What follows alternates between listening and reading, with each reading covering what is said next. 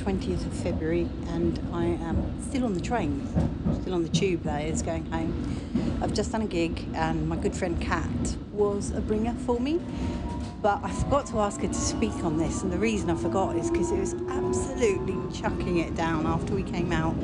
So, yeah, just done a gig.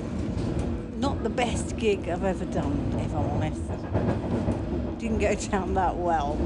It's quite quite a quiet room, but I've been waiting for that gig to happen. That sounds really arrogant, doesn't it? But that's got to be, yeah, right up there as one of the most difficult gigs I've done. But they were very sympathetic, very sweet.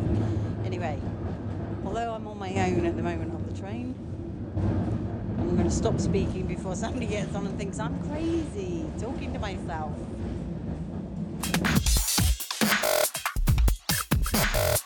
So I'm back home now, and my goodness, that is so windy, wet, and freezing. Absolutely freezing.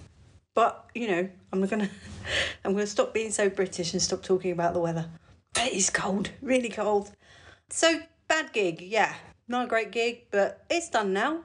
You know, got that one out the way. Move on, move on. I knew it would come eventually, but there you are. Kat said it was all right actually, but I think she was probably just being a good friend. One thing that was good though, I did meet this French chap, Desiree. Really nice guy. Didn't get to talk much, but he was a bit upset because he couldn't perform. His bringer had let him down and um, they wouldn't let him go on. So I said, book it next week and I'll be your bringer because, quite frankly, I want to see his set now.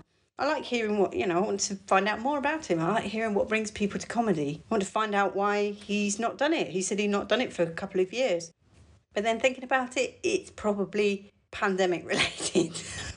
oh dear, you can tell it's late and I'm not awake. Anyway, much love and gratitude.